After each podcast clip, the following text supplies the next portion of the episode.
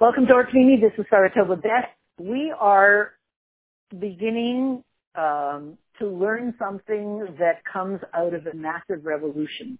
And the revolution began today, 123 years ago. And that means that today it begins in a whole other way. The way it began 123 years ago was fantastic, was something revolutionary, something groundbreaking, but nothing compared to this year, clearly because every year it's higher. So what's the revolution? And why are we going to learn? We're going to learn some of this stuff. It might take us a whole year to learn it. We'll learn little pieces of it. Today's the 15th of Elul. On the 15th of Elul, in the year 5657, in the 1897, in the town of Lubavitch, a new yeshiva was began. Why is that revolutionary? Another yeshiva. Because until now, you had a very masculine approach to learning Torah. And this began to introduce a, fem- a feminine approach to learning Torah, which was completely groundbreaking. And it continues to be groundbreaking every single day, week, month, and especially every year. So today is another groundbreaking day. What does that mean? What's the masculine approach? What's the feminine approach? The masculine approach is very much practical. A man gets, he rents an apartment, he gets himself some chairs, some, a table, some chairs, place to sleep, place to put his clothes, his things. It's very basic. It's functional. Or let's say someone with a lot of male energy. They do something very functional. Just what do I need? Let's do the functional. The feminine approach is the warm, cozy, cute, little frilly approach. You have the functional stuff, but it's got to be cute and, and, and frilly and cozy. It's got to look nice. It's got to feel nice. Ambiance. In the masculine mindset, ambiance is not, it's not, it's not something important. Except if you want to make money, so you open a restaurant with ambiance because you want to make money but it's all about practical. They want to make money. Ambiance is a very feminine concept.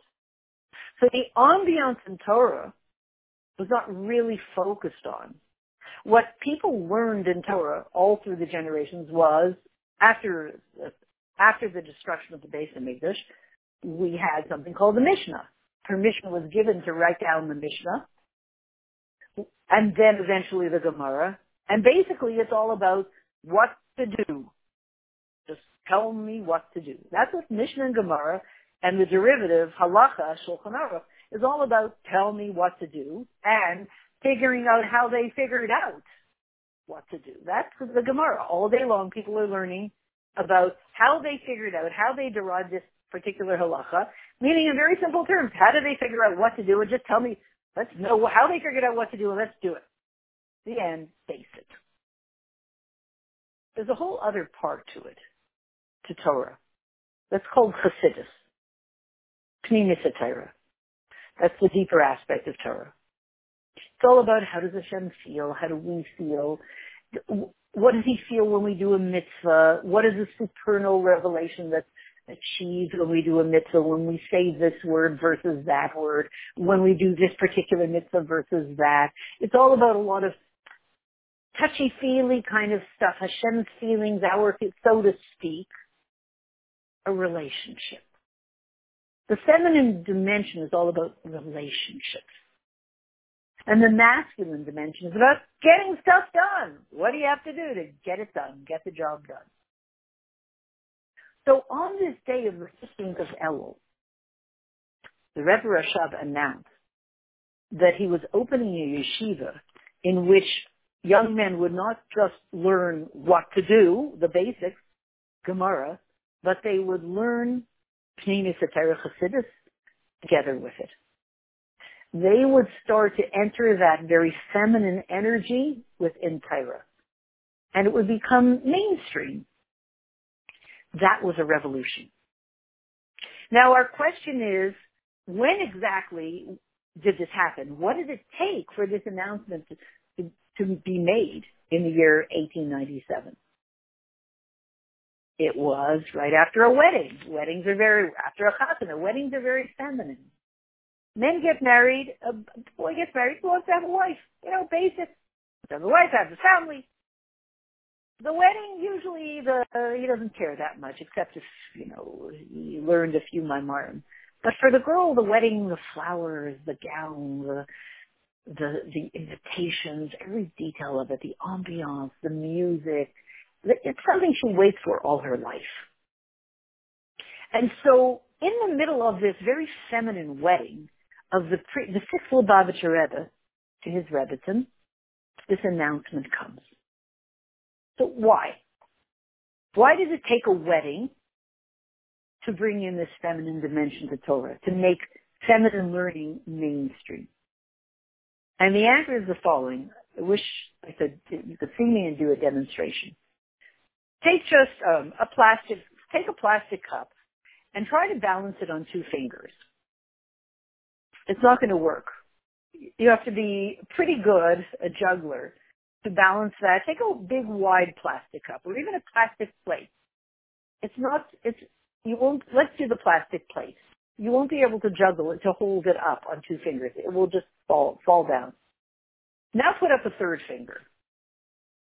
You have three finger, a three-legged stool underneath this plate.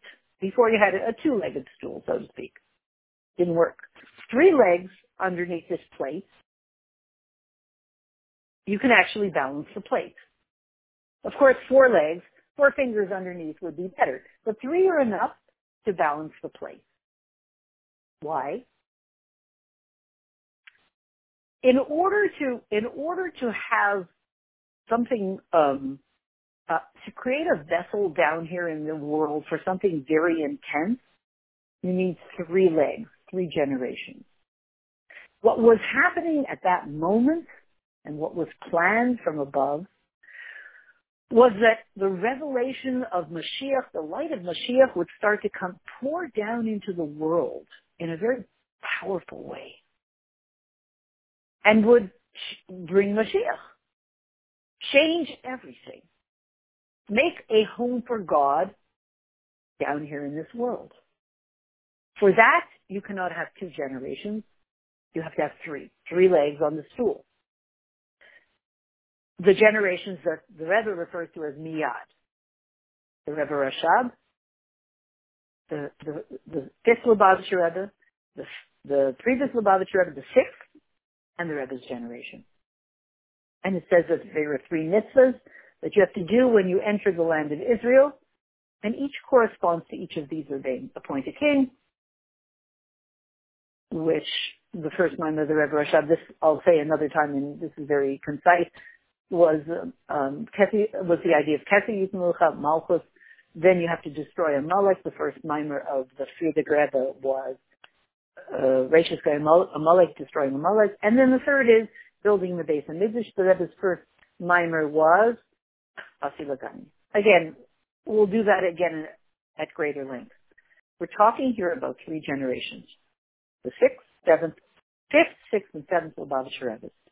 The Rebbe Rashab, the Frierdiker Rebbe, and the Rebbe. Three generations, three legs. Three, three legs to the stool, three legs under supporting this vessel on top, this plate on top, it's strong enough now to have stuff being poured right down into it. Let's say really we were supporting a bowl on top of our fingers. This bowl can now be filled up with a lot of good stuff. It's going to be strong enough. It, it will have enough support from underneath for you to be able to use this bowl. Otherwise, if stuff is being poured into the bowl and I'm supporting this bowl on two of my fingers, it's going to keep tipping over and it's this, whatever you're pouring into the bowl will just keep spilling out because the bowl will keep tipping. You need a bowl that doesn't tip. Three fingers underneath. Three generations. The light of Mashiach is going to pour down into the bowl, the vessel of the world. We need three generations. So we had the Rebbe Rashab, one generation. The previous Rebbe, two generations. Where's the third? The moment had to come for the the Frierdiker Rebbe, the sixth Lubavitcher Rebbe, to be married. Now you have the possibility, through his marriage, of the next generation. He was married on the 13th day of Elul. that year, 50, uh, 1897. 56, 57. The evening of the second Sheva Brachas, the 15th of Elul, the second Sheva Brachas of that wedding, that feminine wedding, that is when the Rebbe Rashab, his father, announced that he will be creating a yeshiva that is revolutionary. And then this, the learning in the yeshiva, the yeshiva officially began on the on Chai Elul, a few days, three days later, on the 18th of Elul, which in itself is a whole cosmic day, revolutionary day. But what we want to focus on here is just for a few moments the idea that the revolution that this brought in, this is always okay, you opened up another yeshiva and now we use it every year if we want to do fundraising and make little videos and tell them, great, this is the birthday of the yeshiva. The 15th of Elul is way beyond just the opening of a yeshiva. Because yeshiva, remember, means, you know, yeshiva. What do you do? Sit, like yoshev. You sit. Settle in. A yeshiva, uh, when you sit, you sit on a chair. What's a chair? What's a chair if you take it all the way up to its spiritual source? It's the, what's the idea of sitting on a chair? It's the concept of hisyashvut, hityashvut, something settling itself down. It, it's not fly by night. It's not flighty. It settles down.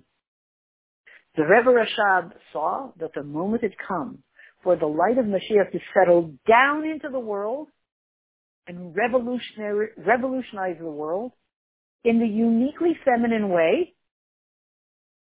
The moment had come and it had to sit like sitting in a chair, sit, settle itself down into the world in a very grounded way. So that's how we say this is more than just starting a yeshiva where you sit, but it's starting a yeshiva, the settling into, settling into the world of the light of Mashiach and of the feminine dimension. That's a piece of the revolution of today. So we can imagine that 123 years later, the revolution is way, way more into its advanced stages on the way to the ultimate goal, where Hashem will be fully Hashem and the knowledge of Hashem and, and truth and, and union and goodness and all of those good things will be fully settled into the world. The whole world will become a yeshiva What they're going to do about fundraising then, I don't know. But the whole world will be a yeshiva. That's the ultimate end of the road. That's the goal. How do we know? The Rambam tells us that in Mashiach times, lo esek kala ilam, the occupation of the entire world will be Ella, nothing other than Ladatas Hashem Bilvad, to know God. No one will be interested in anything other than knowing God and bringing him down into their their practical lives in a very settled way. So what do you get to do in yeshiva? What you're really doing, you're not just learning what to do. That's the masculine stuff. Okay, we, we're here to learn Gemara all day long and figure out what to do. No, that's the revolution. The feminine revolution of the 15th of Elul is, what do we do in yeshiva? We find out what to do. What are all the halachas? And we also find out, we also get to know God. We develop a relationship. That's what women are all about. That's the feminine energy. We, we like relationships. That's, that's our raison d'etre. That's what keeps us going, relationships. Don't just tell me what to do. I want the relationship. The guys can be busy figuring out what God told them to do and do it. We want a relationship with God. Who's going to win? We will. How do we know? The Rambam told us. The whole world will want to have a relationship with God. That's how powerfully effective we as women will have become. That we brought the whole world to feel like, yeah, I really want to get to know God. The entire occupation of the world will be nothing other than to know God. To have that feminine instinct. When did this revolution begin that they all want to be so feminine? Even the guys? Even the scholars? It began on the 15th of Elul. Of course, it began at Matan Torah and various stages in history, but a huge piece, huge chunk of the jump forward was the 15th of Elul, 1897. And another major chunk of this jump forward is this year, 15th of Elul, right here, right now, as we speak. So with that feminine re- revolution in mind, we ask ourselves one more question. Um, so what happens to the guys? You know, do we just throw them, God forbid, throw them by the wayside? What, what are they going to do? So really, it's even a little more, even deeper than that. Not just about the women take over, the men sit around all day and have nothing to do, God forbid.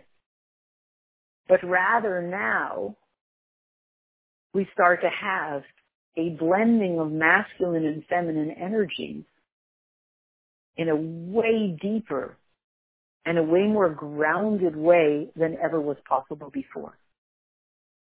Spiritually, emotionally, intellectually, in actual relationships, in marriages, in friends relationships, in relationships in ourselves, in us balancing the masculine and feminine energies in each of us, every strata, there starts to become that union.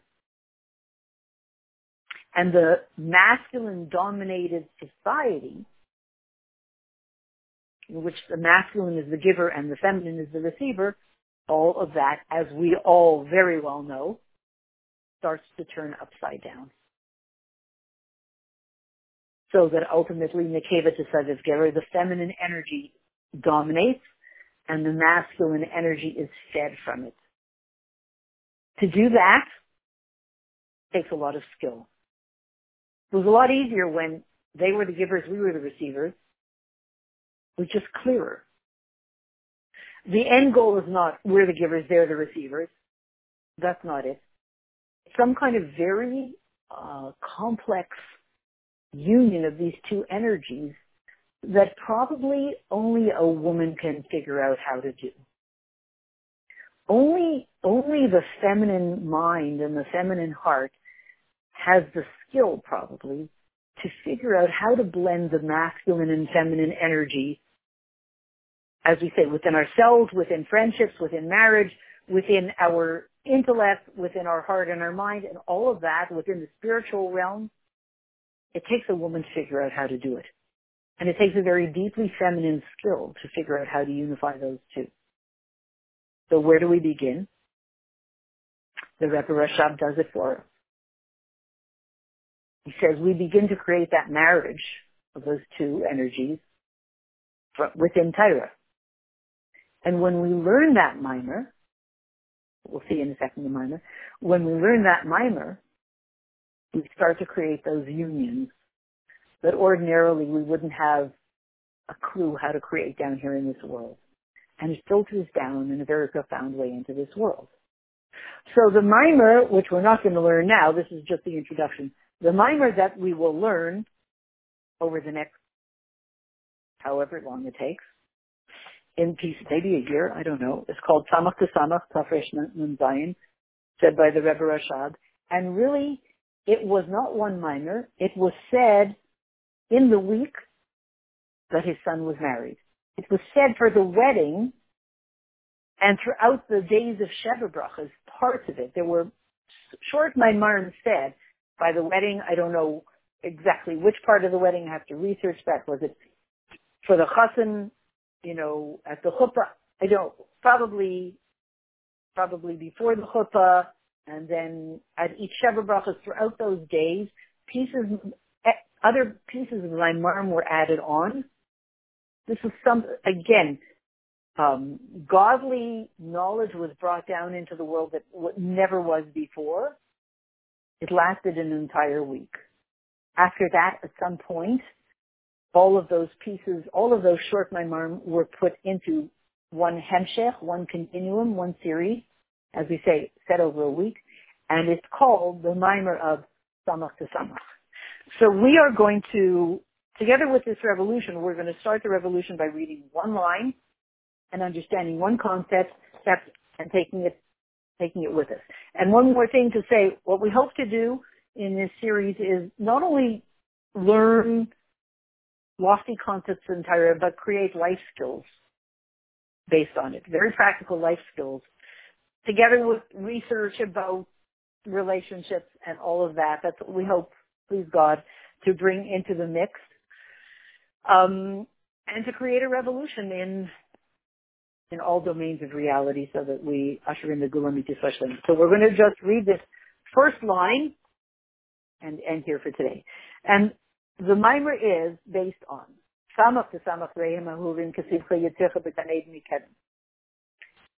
It's it's it's based on this pasuk, and this is what we say at a wedding. Now there's a song to it, and it's speaking. This pasuk is speaking about the concept of rejoice and cause to rejoice, Reim Ahuvim, beloved friends.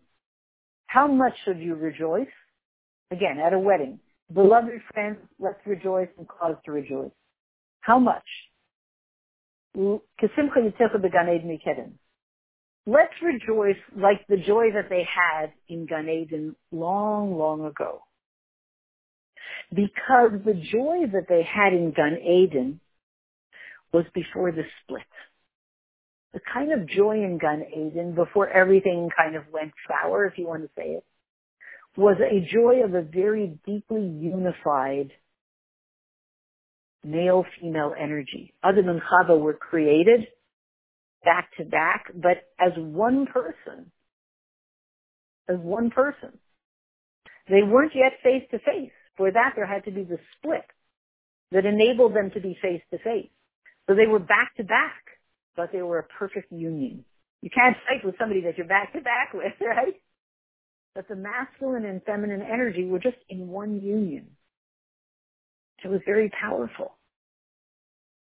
But higher than that is the split in the Sira that Hasidus and Kabbalah say Hashem created, so that now that this entity of Adam Chava as one body was split, and they and this was in the you know first day of create as as they were created,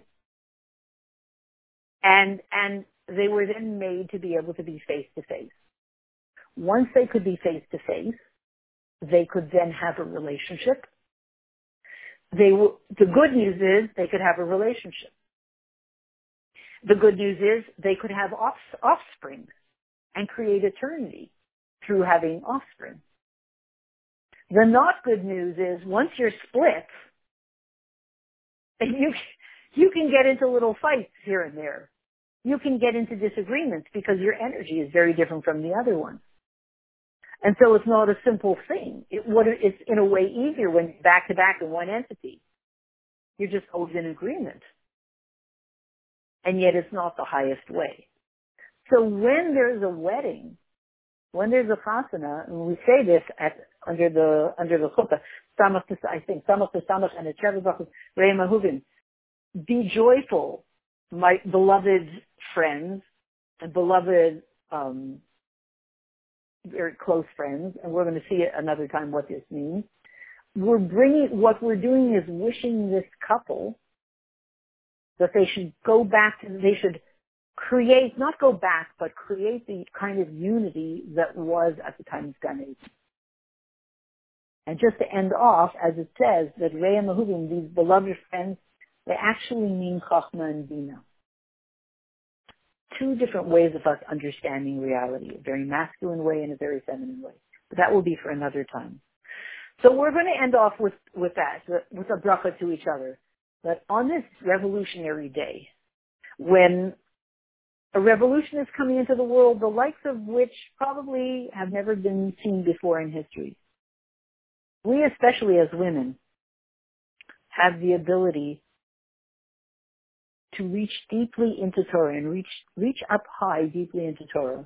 Because remember, when Torah became intensely feminine, it, it opened up the way for women to understand Torah in a very deep way. It's now on our frequency. We do very well learning it. It's, it's, we're, it's, it's, it's our turf now. Not about just tell me what to do. It's about the relationship. We know that stuff. That's us. Torah is all about the deepest levels of Torah, all about the stuff that we find yummy, figuring out relationships.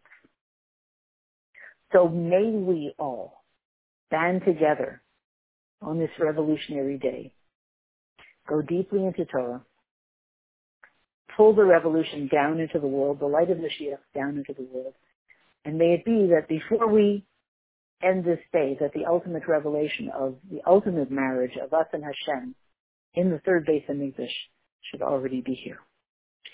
Good Yontif to everyone, a good Shabbos, and may we be in the Gula Mitzvah now.